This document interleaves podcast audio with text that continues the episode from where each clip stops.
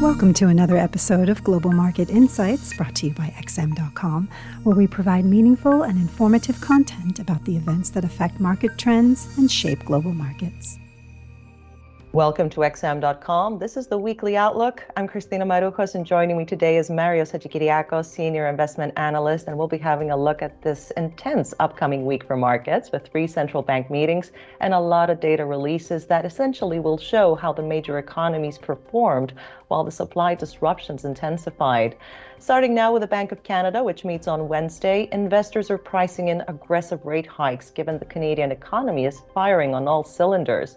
What do you think Bank of Canada policymakers will signal? And can the loonie continue its recent rally? Hello, Christina.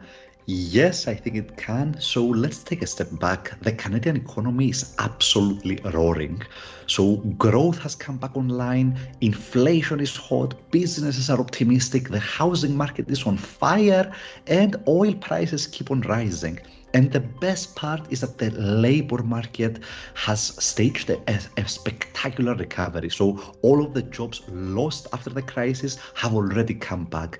Now that means that we could see wage growth fire up soon. So once the supply disruptions fade, that could keep inflation dynamics rolling. Now, what does all of this mean, mean for the Bank of Canada? I think we're definitely going to see another reduction in the quantitative easing program, and I think that the overall program will be terminated completely in December. Now, the real question is how does the central bank respond to expectations for powerful rate increases? So the markets right now are pricing in three rate increases for next year, with the first one expected in April. Now, considering just how strong the economy is, I think that's a little too conservative. I think we might, in fact, see four rate increases from Bank of Canada next year. So the economy is already operating near full capacity. And if oil prices stay so elevated, the energy industry is probably going to go on, a, on an investment rampage. And that's exactly when the central bank needs to step in and, and prevent overheating by slowing down the economy a little bit. Now, if the Bank of Canada indeed changes its language and signals that the, the normalization cycle is probably going to begin earlier, that could add more fuel to the Canadian dollar's uh, recent rally.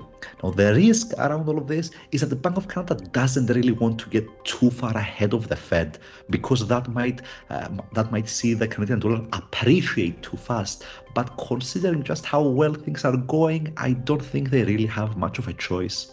Now, staying on the central bank front, the European Central Bank meets this week, on Thursday to be exact, and the situation in the Eurozone is not as cheerful. Why is that, and how could the Euro perform?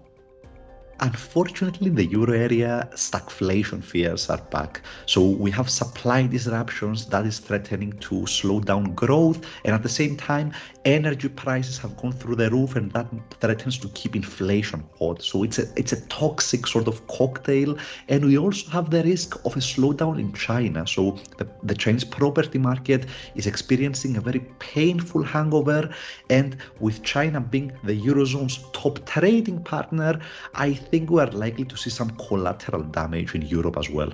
So, considering all of this, I think the European Central Bank is not going to be comfortable with uh, the markets pricing in the first minor rate increase for next year, so December specifically.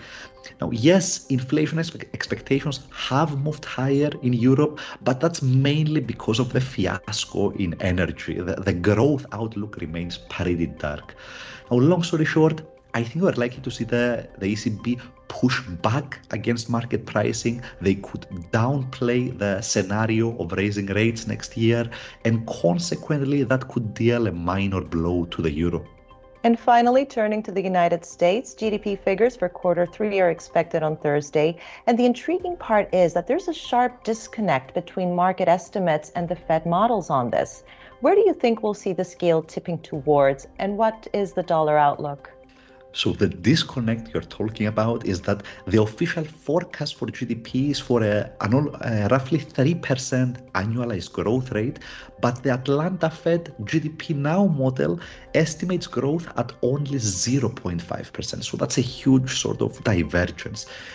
Now, that I believe spells some downside risks around the upcoming GDP number. We might see a, a minor disappointment that could pressure the dollar but I think that any weakness is, is going to remain short lived. Now, America might be slowing down as well, but it's the most resilient of the major economies right now, thanks to its energy dependence.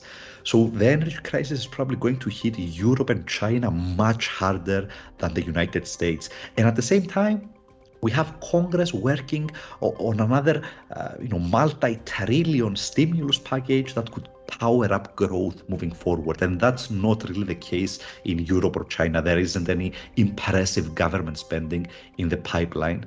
So to wrap everything up, I think that the outlook for the dollar remains pretty encouraging. And I think that any future gains are going to be most visible against the euro and against the yen. Marios, thank you for joining me today.